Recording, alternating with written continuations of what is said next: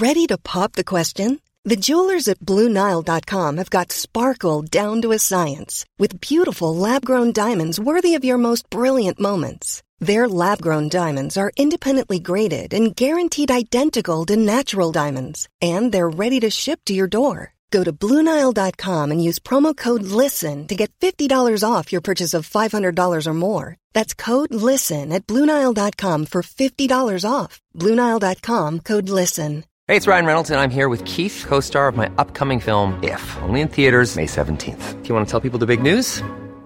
All right, I'll do it. Sign up now and you'll get unlimited for $15 a month in six months of Paramount Plus Essential Plan on us. Mintmobile.com slash switch. Upfront payment of $45 equivalent to $15 per month. Unlimited over 40 gigabytes per month. Face lower speeds. Videos at 480p. Active Mint customers by 531.24 get six months of Paramount Plus Essential Plan. Auto renews after six months. Offer ends May 31st, 2024. Separate Paramount Plus registration required. Terms and conditions apply if rated PG. Quality sleep is essential. That's why the Sleep Number Smart Bed is designed for your ever evolving sleep needs. Need a bed that's firmer or softer on either side? Helps you sleep at a comfortable temperature? Sleep Number Smart Beds let you individualize your comfort so you sleep better together. JD Power ranks Sleep Number number 1 in customer satisfaction with mattresses purchased in-store. And now, save 50% on the Sleep Number limited edition Smart Bed for a limited time. For JD Power 2023 award information, visit jdpower.com/awards. Only at a Sleep Number store or sleepnumber.com.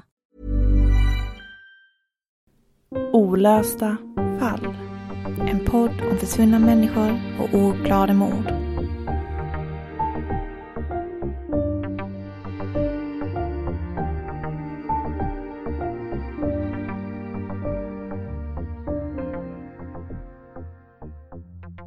Det är sommar, närmare bestämt juni. Jublande studenter fyller stadskärnan och parkerna. Luften doftar av lycka och frihet. Blandat med vemodet från de stolta föräldrar som inser att deras barn nu blivit unga vuxna. Du bär den vita studentmössan med stolthet. Dagen som du längtat till de senaste tre åren är äntligen här. Framför dig vilar en ledig sommar och efter den en hel framtid fylld av äventyr. Resor. Kanske ska du studera vidare. Men just idag behöver du inte ta några beslut. Bara njuta och vara stolt över att du nått dit du är. Framtiden ligger för dina fötter. Men någonstans bland sorlet och glädjeropen står en ung kvinna med rödfärgat långt hår. Hon bär en likadan studentmössa som du. Du vinkar åt henne i samförstånd. Hon vinkar tillbaka. Hennes namn är Jeanette. Och idag är hennes sista dag i livet. Du lyssnar på Olösta fall. Mitt namn är Sofie Nublin. Och mitt namn är Nathalie Seov. I veckans avsnitt ska vi berätta för er om mordet på 20 år gamla Jeanette Johansson från Järva 1969. Året då Beatles höll sin sista offentliga spelning och den amerikanska filmen Easy Riders hade svensk premiär på bioduken. Det året som Apollo 11 landade på månen och Neil Armstrong blev den första människan att sätta sin fot på dess okända mark. Men det här är också året då en 20-årig kvinna mördas brutalt i Södertälje. Ett mord som 53 år senare fortfarande engagerar och förbryllar. Sommar i Södertälje. Fågelkvitter. Glada studenter. Jeanette befann sig i Södertälje centrum tillsammans med sina klasskompisar. Det sjungs om studentens lyckliga dagar. Och det är troligtvis precis så det känns, just där och då, i Jeanettes sinne. En känsla som många av oss kan känna igen oss i och tänka tillbaka på. Steget från skolbänken till vuxenlivets frihet. Luften som doftar sött av juniblomster. Jeanettes rödfärgade hår måste ha glittrat i solen. Bruna ben och fräkniga näsor. Trots sommarvärmen hade Jeanette nyligen dragit på sig en förkylning. Hon var hes och hade svårt att prata utan att få ont. Men festen på kvällen ville hon bara inte missa. Hur ont i halsen hon än hade. Och trots att hon var trött efter alldeles för lite sömn de senaste dygnen. Hon hade fått bra betyg i skolan och hon var stolt över sig själv. Jeanette brukade inte vara med på fester. Helgerna spenderade hon helst med näsan i en bok, djupt försjunken i olika fiktiva världar. När hon inte läste skrev hon dagbok om livet, så som en ung kvinnas liv ser ut. Om vänskap, kärlek och alla de vardagliga ting som när man ser tillbaka på dem kan kännas så små, men som man då upplevde som stora och ibland överväldigande. Kanske hade hon skrivit om en pojke som hon lärt känna i Haag i Holland, som hon hade planer på att besöka under sommaren. Om allt gick som det ville så skulle hon stanna kvar i Holland och söka jobb som au pair. Hon såg fram emot sommarledigheten och alla de böcker hon skulle hinna läsa. Just denna kväll var speciell och Jeanette skulle för ovanlighetens skull faktiskt lämna böckerna hemma och följa med på det gemensamma studentfirandet med sina klasskamrater. Vänner som hon spenderat de senaste tre åren tillsammans med. En kväll att minnas. Den 13 juni 1969. Kanske skojades det om att undvika svarta katter och stegar. En otursdag som denna, fredagen den 13. Men ingen visste då att det skulle komma sig och bli så mycket värre än så. Kvällen till ära bar Jeanette sin vita studentklänning och matchande vita ballerinaskor. Hon var en kort och nätt ung kvinna med gröna ögon och skrattgropar som visade sig när hon log. Kvällens fest ägde rum hemma hos hennes ryska lärare, adjunk Ola von Surmulén i en lägenhet i Södertälje centrum, cirka en mil från Järna, där Jeanette bodde tillsammans med sin mamma Margot, pappa Åke och den två år yngre systern Susanne. På plats befann sig hennes sju klasskamrater som hon läst ryska tillsammans med. Trots att Jeanette hade ont i halsen och inte pratade särskilt mycket under kvällen så måste hon haft roligt. Hon hade nämligen lovat sina föräldrar att vara hemma igen vid 23-tiden på kvällen. Men tiden passerade fort. Klockan blev 23. Sedan midnatt. Det var först vid halv tre på natten som Jeanette började plocka ihop sina saker för att lämna festen och bege sig hemåt tillsammans med en av sina klasskamrater. De stängde dörren bakom sig, gick genom trapphuset och ut i den ljust skimrande juninatten. Jeanette blev erbjuden skjuts men tackade vänligt nej trots den en mils långa promenaden hem till Järna som nu väntade. Men sommarnatten var varm, Jeanette var glad och dessutom blev hon väldigt lätt illamående när hon åkte bil. Den friska luften måste ha lockat mer än den snabba vägen hem. Hon och vännen tog följe till baptistkyrkan där de sedan skildes åt och gick åt varsitt håll. En milslång promenad i vita tunna ballerinaskor och längs en landsväg mitt ute i skogen. Kanske var det den ljusa natten, feststämningen och glädjen som motade bort allt tvivel som hon kanske hade känt inför en sån promenad alldeles ensam mitt i natten annars. Det var inte likt Jeanette att inte hålla tiden, vilket i sig också gjorde beslutet märkligt. En promenad på en mil tar nästan två timmar och troligtvis längre i ett par tunna ballerinaskor. Jeanette skulle dessutom fira sin student på lördagen också, tillsammans med familj och släktingar, och hon hade själv planerat hela firandet. Hon skulle då på den premissen komma hem runt halv fem på morgonen, hellre än att riskera åksjuka, och med vetskapen om att hon troligtvis skulle vara väldigt trött under lördagens fortsatta firande. Dessutom hade hon bara sovit cirka sju timmar sammanslaget de senaste tre dygnen. Hon måste ha varit fruktansvärt trött när hon påbörjade sin långa promenad hemåt. I familjen Johanssons hus i Järna skiner morgonsolen in. Margot och Åke vaknar och går upp för att göra i ordning frukost och påbörja dagens bestyr. Kaffe skulle kokas och mat skulle förberedas. Det var en familjär dag att se fram emot, men någonting var fel. När Jeanette inte kom ner till frukosten insåg de snart att hennes säng stod tom och orörd. Deras dotter hade inte kommit hem under natten. Föräldrarna blev genast oroliga och ringde polisen. Ett stort sökpådrag påbörjades med ett trettiotal poliser och helikoptrar som hovrade över området som Jeanette tros ha försvunnit från. Man sökte kring bägge sidorna av Tvetabergsvägen, dit ett flertal vittnesuppgifter pekade. Det är en stor yta runt den enmilslånga promenaden som hon antogs ha tagit. Värnpliktiga och frivilliga sökte igenom marken tillsammans med hundpatruller och polisen uppmanade allmänheten att deltaga vid skallgångarna. Men trots de stora sökinsatserna går dagarna utan ett spår av Jeanette. Hoppet om att finna henne vid liv sinar långsamt ut när dagarna blir till veckor. Utomhus i mark och terräng hinner möjliga spår blåsa och regna bort tillsammans med de dofter som sökhundarna spårar efter. Dagarna blir till veckor och inga av de tips som polisen får in leder någon vart.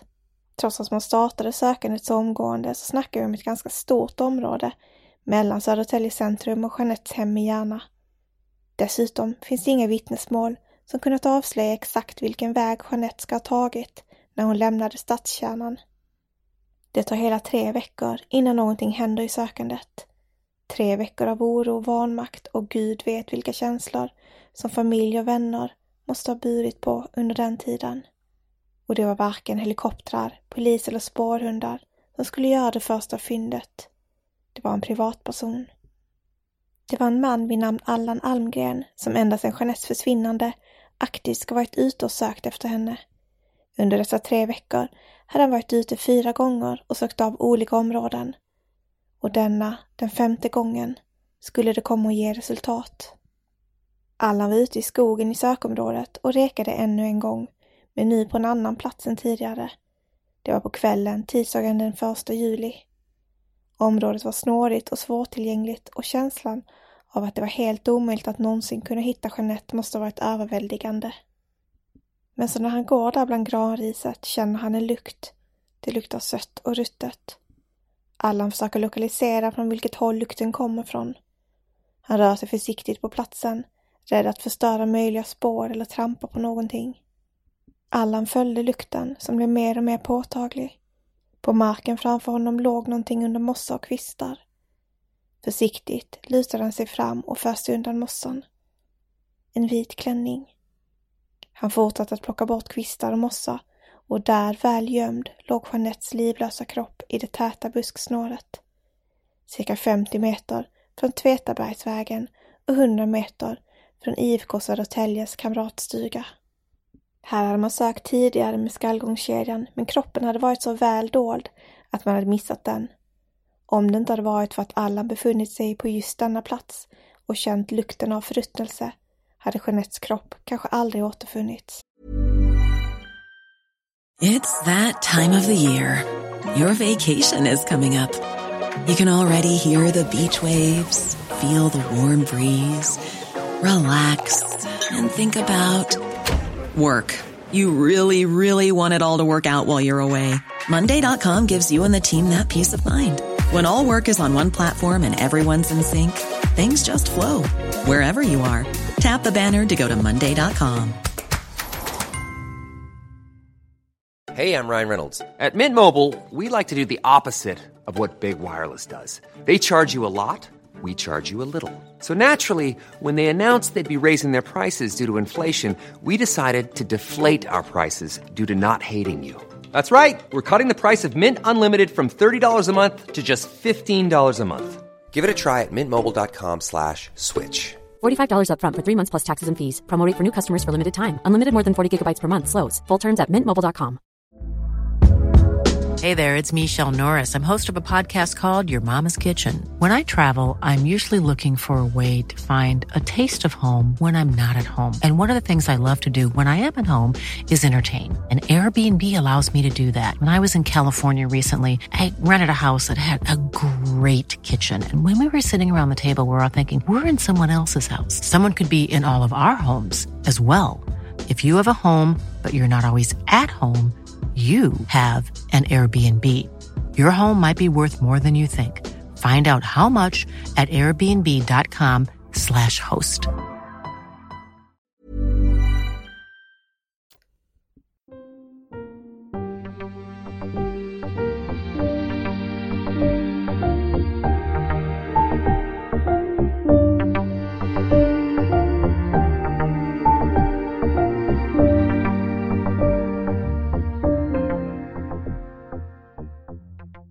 Jag vill bara inleda med att jag tycker att det är så himla fint att verkligen hela samhället engagerar sig i skallgångarna efter Jeanette. Det finns Mm. också ganska stora skillnader på hur polisen faktiskt agerar vid det här försvinnandet jämfört med många av de fall som vi tar upp i närmare tid. Jeanette var ju 20 år gammal, alltså myndig, och hade rätt att försvinna frivilligt. Det här har ju varit en diskussion vi har tagit upp ganska många gånger, Nathalie. Ja, precis. Men i det här fallet så inleder man ju den här sökinsatsen omgående och man inväntar inte de här 24 timmarna heller, trots att det inte är några väderförhållanden eller dylikt som kan vara farliga för utfallet. Det är sommar, det är varma nätter, hon är myndig. Ja, och det är verkligen så skönt att man inte tvekar att gå igång och leta efter henne direkt liksom.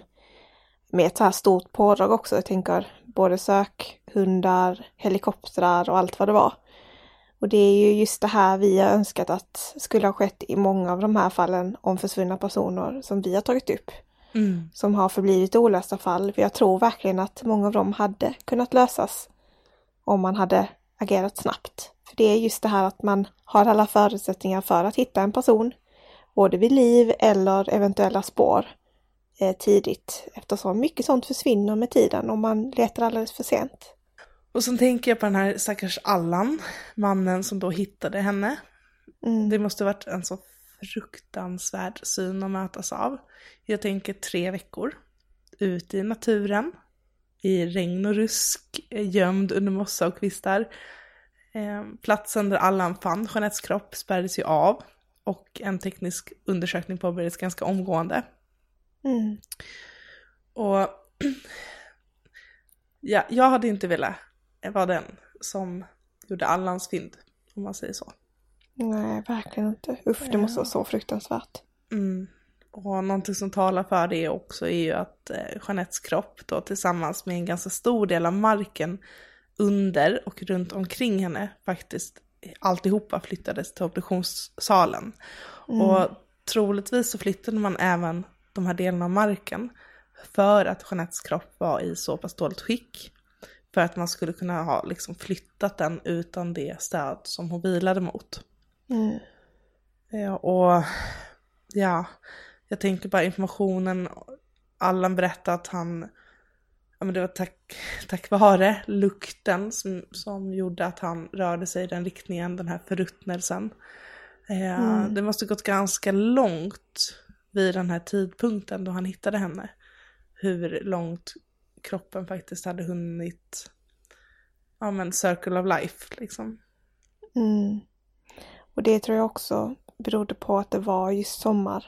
Eh, för varmt väder, varma temperaturer vet vi också påskyndar den här förruttnelseprocessen. Eh, så det måste också ha spelat roll i det här tror jag. Men jag tänker Ja. verkligen på det när jag lyssnar på det här eh, om Allan och när han hittade henne och att han hade sökt ganska många gånger eh, under de här veckorna hon hade varit försvunnen. Att han var en av de personer som engagerade sig. Så tänker jag verkligen på alla de här som engagerar sig i Missing People och i andra sökorganisationer som går de här skallgångarna. Att man tänker att man gärna vill hjälpa till och man vill vara på plats men att man faktiskt också kan bli den som hittar någonting. Den tanken tror jag kanske först det när man är faktiskt ute i terrängen och letar. Att tänk om jag faktiskt hittar någonting, vad gör jag då? Att, Och hur kommer det påverka mig? Hela den biten. Det finns ju en stor psykologisk aspekt i det också, att vara den personen som hittar det och hur det sen kan påverka en. För det är ju inte lätta grejer att ha att göra med det här. Nej, verkligen inte. Och där vet ju vi att de hjälporganisationer som finns idag, de har ju ofta extremt stöd för de som är ute och letar också. Och jag vet inte hur det här stödet såg ut eh, när Jeanette hittades, om Allan fick någon att prata med. Det... Nej, jag tycker det är så imponerande, de människorna som verkligen engagerar sig på det här sättet. Mm, det är oerhört viktigt det de gör. Verkligen, och hade det inte varit för Allan så hade man troligtvis inte hittat Jeanette. Och ju längre tiden hade gått desto mindre hade man kunnat utläsa av det som fanns på platsen. Och det som polisen faktiskt efter de här tre veckorna ändå kunde konstatera, det var att mordplatsen låg ungefär 20 meter från den plats där Allan hittade Jeanettes kropp. Så den här gärningsmannen har alltså mördat Jeanette i skogen, sen flyttat kroppen, täckt den med mossa och kvistar då för att göra den ännu svårare att upptäcka. Och på själva mordplatsen då, 20 meter från kroppen, så hittar man även Jeanettes studentmössa. Även den gömd då och nedgrävd. Mm. Och jag tycker att det är lite märkligt att gärningsmannen flyttat kroppen eh, men inte mössan. Man är en, han är ändå, ja nu utgår jag från att det är en han, Mm. eh, personen är ändå mitt ute i skogen. Jag vet inte vad skillnaden på de här 20 meterna skulle göra. Och han lämnar ändå kvar den här mössan och gräver ner den på mordplatsen istället för att ta bort den eller låta den följa med Jeanettes kropp. Och då undrar jag så här, missade han mössan? Grävde han ner den i efterhand i panik? Ja, ja, min spontana tanke var att det är lite konstigt att inte mössan låg tillsammans med hennes kropp. Men skulle det inte kunna vara så att den kanske åkte av när han överföll henne? Mm. Eh, och att han först hittade den sen efter dådet, kanske när han såg mordplatsen därefter om det fanns någonting mer att undanröja liksom.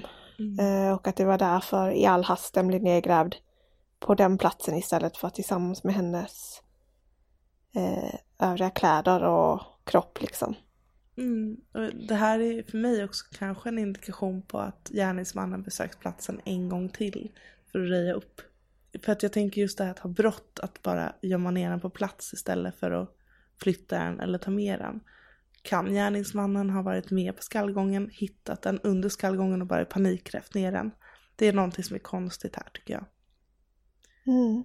Skulle det kunna vara. Och i fallet om Jeanette, jag vet inte vad du tänker, men för mig är det första som jag kommer att tänka på är att det rör sig om någon form av sexualmord. Det är en ung kvinna, hon är på väg ensam hem mitt i natten. Och när man då hittar Jeanette så har hon ju dessutom kläderna uppdragna för ansiktet. Hon ligger på rygg med händerna ovanför huvudet. Som om någon helt enkelt påbörjat ett försök att klä av henne. Sen visade det sig under obduktionen att eh, underkläderna är orörda med den teknik man har då. Kan det vara så att gärningsmannen kan ha blivit avbruten där och då, mitt i försöket att klä av Jeanette? Mm. Det är ju verkligen obehagligt. Alltså, Mm, men jag tror precis som du att det rör sig om någon form av sexualmord med tanke på att hon ändå var avklädd till viss del. mm, Eh, sen vad det beror på att det kanske, det kan ju vara så att överfallet ledde till att, hen, att hon dog. Eh, och Mm. att personen då inte genomförde det som personen hade tänkt på från början. Eh, det är min spontana tanke. Och det är intressant att du säger det, för dödsorsaken kommer faktiskt visa sig vara just ett slag mot huvudet med ett trubbigt föremål. Och det behöver ju inte nödvändigtvis betyda att någon har slagit henne bakifrån, det kan ju också betyda att hon har landat på ett trubbigt föremål. Mm. Och vid brottsplatsundersökningen så fann man faktiskt en sten som man trodde kunde vara mordvapnet. Men kom ihåg nu också att det här är 1969. Man har inte samma tekniska möjligheter att undersöka till exempel ett mordvapen så som vi har idag. Och obduktionen visade också att Jeanette troligtvis avlidit någon gång runt 05.30 då på lördagsmorgonen den 14 juli. Mm. Det man också hittade var blodspår mellan då Tvetabergsvägen och fyndplatsen. Och Tvetabergsvägen är då den här platsen där man tror att eh, mordet har utförts. Mm. Något annat som är intressant i det här fallet är att Jeanettes vita ballerinaskor och hennes handväska var helt försvunna. De fanns inte på platsen. Och då kan man undra, kan gärningsmannen ha tagit med sig de här som souvenirer? Har de försvunnit någonstans på vägen? De är inte återuppittade helt enkelt. Ja, det kan ju också vara så att gärningsmannen tog med sig de här sakerna för att göra sig av med dem eh, på ett ställe som, alltså kanske med en metod som tar lite längre tid, kanske bränna upp dem eller liknande. Och att man då, att det är ganska lätta saker att ta med sig eh, och undanröja att det var det man kanske gjorde i all hast. Ja, men det är ändå märkligt att han har tagit av henne skorna. Mm, Det, det för mina tankar tillbaka just på sexualbrott, någon form av förnedring eller liksom. mm, Det är svårt att släppa den här synen av just händerna ovanför huvudet och klänningen över ansiktet. Det är som man vill göra någon till en icke-person. Eh, slippa personens Mm. ansiktsuttryck. Ja, nej, så fruktansvärt. Eh, polisen gör faktiskt ett till fynd på platsen. Det här vill man först inte gå ut med i media. Men till slut så når det allmänheten. Eh, Det var nämligen så att på brottsplatsen så hittar man en liten bit av ett kassettband. Kassettband är ju sådana som du och jag växte upp med Nattis. Jajamän. Det man hittar var en liten bit av den här bandspelartejpen. eh, Mm. Det vill säga den delen av kassetten som ljudfilerna finns på. Så alltså Och- inte själva kassettbandet utan bara med själva bandet. Inte den Precis. plastgrejen utan Mm. Mm. Och vi har ju både äldre och yngre lyssnare och de här kassettbanden, det är liksom en, en liten plastbit i ett avlångt fyrkantigt format, en rektangel. Eh, och sen inuti den så är det två små rullar eh, som har då den här, den här eh, bandspelartejpen som snurrar runt och det är själva den tejpen då man hittat, eh, inte Mm. plaststycket.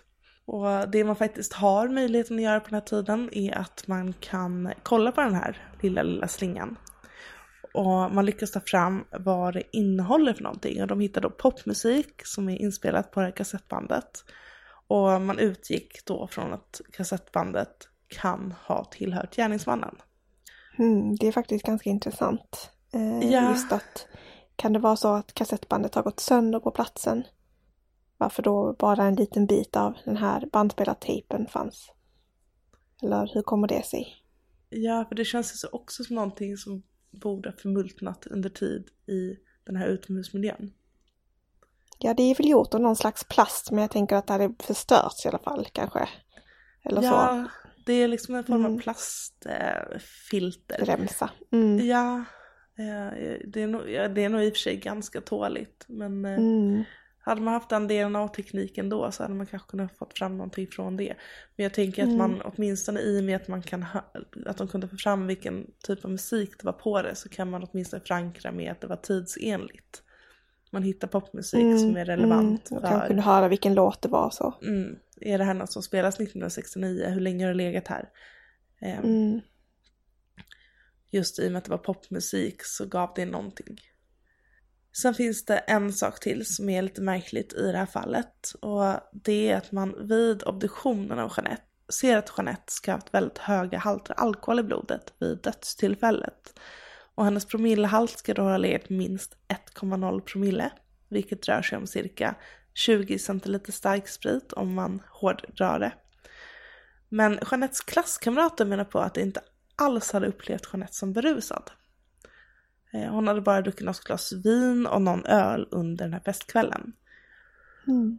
Eh, Och det här leder till någonting som tyvärr tar väldigt mycket uppmärksamhet från fallet. Eh, För att polisen bestämde sig för att göra om den här mätningen, vilket i sig är jättebra. Men mätningen, det blev ingen skillnad i den, utan det var fortfarande så här hög promillehalt och då vart det att obduktionsrapporten kring alkoholhalten i blodet versus vännerna, det krockade helt Mm. enkelt. Ja. Alltså vi vet inte riktigt om det verkligen var 1,0 promille men det är ganska mycket som pekar eh, åt det. Egentligen för Ja. att de testade flera gånger och det verkar bli det varje gång.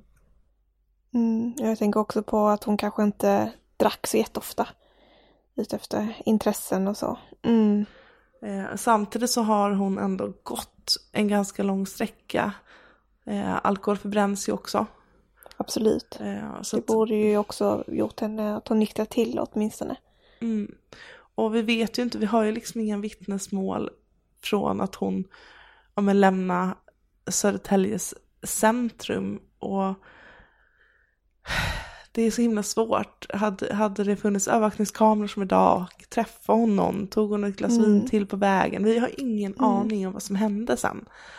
Mm, Det var Ja. ganska sent på natten också så jag tänker att det kanske det fanns det troligt att det var jättemycket barer öppna så Mm. sent i Södertälje. Jag tänker att det i så fall är mer troligt att hon har gått hem till någon. Men Mm. tiden är också knapp.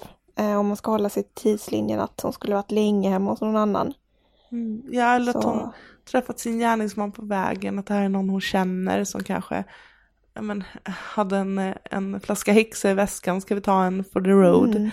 Eh, Ja. Så jag förstår ju ändå att man grävde i, det finns något konstigt i att hon druckit så lite, lämnat, inte uppstått som onykter och sen hittas med så, hittas med så hög promillehalt. Eh, Mm. Jag förstår att man fastnar här, liksom, för att det kan ha hänt någonting på vägen som hade kunnat berätta någonting eftersom man faktiskt står helt utan svar. Mm. Ja. Jag tycker också det är en intressant eh, aspekt i det hela är ju att det här hände mitt i skogen. Mm. Tanken, eller jag menar troligt, att hon skulle, det är inte särskilt troligt att hon skulle stöta på någon där. Nej, är det någon som har följt henne? Mm, antingen har hon haft följe med någon, alltså att hon efter att hon skildes åt med sina vänner träffade någon annan som hon tog följe med. Eller så har hon nog blivit förföljd. Det är i alla fall mina tankar. Ja, och sen har vi också teorin om att en bil kört förbi. Och det är väl lite dit vi ska röra oss nu. Mm.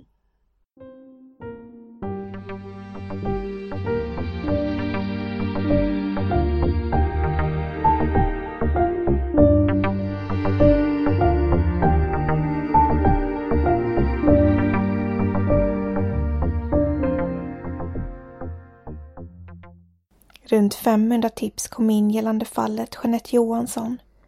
Man kontrollerade nästan 100 personers alibi för natten den 13 till 14 juni. Men inga tips ledde polisen närmare gärningsmannen. Fallet hamnade mer och mer i glömska och mappen om Jeanette stod plötsligt och samlade damm. Ett år gick, sen ytterligare ett. Men så år 1974, fem år efter mordet på Jeanette, så inkom ett samtal till Södertäljepolisen. Det var en person som tyckte sig veta vem som hade mördat Jeanette. Denna man har i folkmun kommit att kallas för Godismannen då han bad om godis och cigaretter under vittnesförhören för att prata. Polisen plockade upp på tipset om man undersökte trovärdigheten i det. De kom snabbt fram till att Godismannen inte bara arbetade i Södertälje i juni 1969 utan att han även var känd sedan innan då han hade varit inblandad och misstänkt i flera överfall mot kvinnor. Man förhörde mannens dåvarande fästmö som berättade om en konflikt som hon och fästmannen ska ha haft kvällen den 13 juni. Hon kunde berätta att hennes dåvarande fästman ska ha velat ha samlag den kvällen, men att hon hade nekat honom detta. Då ska han ha blivit förbannad och slängt ur sig något i stil med att han då minsann skulle ut och hitta någon annan att ragga upp innan han slängt igen ytterdörren efter sig och försvunnit ut i sommarnatten. Polisen fann detta väldigt intressant och valde att fortsätta kartlägga hur mannens liv såg ut under sommaren 1969. Och man fann faktiskt en del intressanta fynd. Man lyckades komma över den bil som mannen ägde vid tillfället för mordet på Jeanette. En vit Volvo som vid en teknisk undersökning kommer visa någonting väldigt intressant. Polisen lyckades nämligen säkra både blod och hårstrån. Ett stort problem var dock att bilen hade haft ett flertal olika ägare sedan 1969 och att man vid undersökningen av blodet och hårstråna varken kunde fastställa eller utesluta att de kom från Jeanette. På 1970-talet kunde man ännu inte utföra DNA-tester på biologiska prover, så man stod helt enkelt och stampade. Det fanns tydliga indikationer på att mannen kunde vara den skyldige, men bevisen var för svaga. Det gick till och med så långt att godismannen i utbyte mot just godis och cigaretter erkände mordet på Jeanette Johansson. Men hans erkännande var klumpigt och osammanhängande och omständigheterna byttes hela tiden ut under vittnesmålen. I en version ska han ha mördat henne. I en annan version ska någon annan ha kört ihjäl henne med hans bil. Det gick helt enkelt inte att ta erkännandet på allvar. Mannens mentala hälsa var inte heller bra. Han hade nyligen vårdats på mentalsjukhus och trots hans erkännande och blodspåren så kunde man inte binda honom. Fallet om Jeanette blev därför formellt ouppklarat och preskriberades i juni 1994. Jeanette blev 20 år gammal. Hon hade sett fram emot den kommande sommaren och resan till Holland och den unge mannen hon skulle besöka. Kanske hade de blivit kära. Kanske hade Jeanette fått jobbet som au pair eller studerat vidare. Kanske hade hon rest runt vidare i världen, stannat i Holland eller åkt tillbaka till Sverige. Om inte någon hade valt att så brutalt avsluta hennes liv så hade hon fått ha just alla dessa funderingar om framtiden som alla unga har rätt till. Att få bli vuxen. Att få leva. Jeanette Johansson, som var född den 3 augusti 1948, jordfästes i Överjärna kyrka lördagen den 12 juli 1969. Tack för att just du har lyssnat på veckans avsnitt av Olösta fall.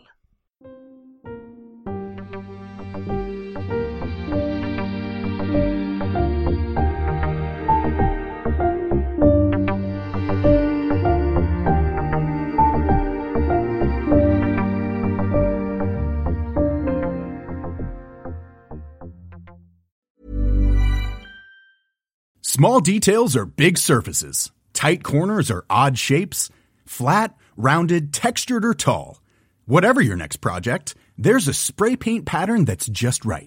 Because Rust new Custom Spray 5 in 1 gives you control with five different spray patterns.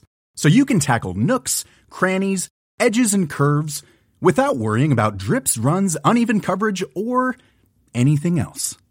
Custom Spray 5 in 1. Only from rustolium Even on a budget, quality is non-negotiable. That's why Quince is the place to score high-end essentials at 50 to 80% less than similar brands. Get your hands on buttery soft cashmere sweaters from just 60 bucks, Italian leather jackets, and so much more. And the best part about Quince, they exclusively partner with factories committed to safe, ethical, and responsible manufacturing. Elevate your style without the elevated price tag with Quince. Go to quince.com slash upgrade for free shipping and 365-day returns. Hi, I'm Daniel, founder of Pretty Litter. Cats and cat owners deserve better than any old-fashioned litter. That's why I teamed up with scientists and veterinarians to create Pretty Litter. Its innovative crystal formula has superior odor control and weighs up to 80% less than clay litter.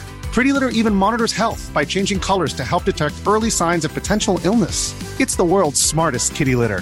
Go to prettylitter.com and use code ACAST for 20% off your first order and a free cat toy. Terms and conditions apply. See site for details.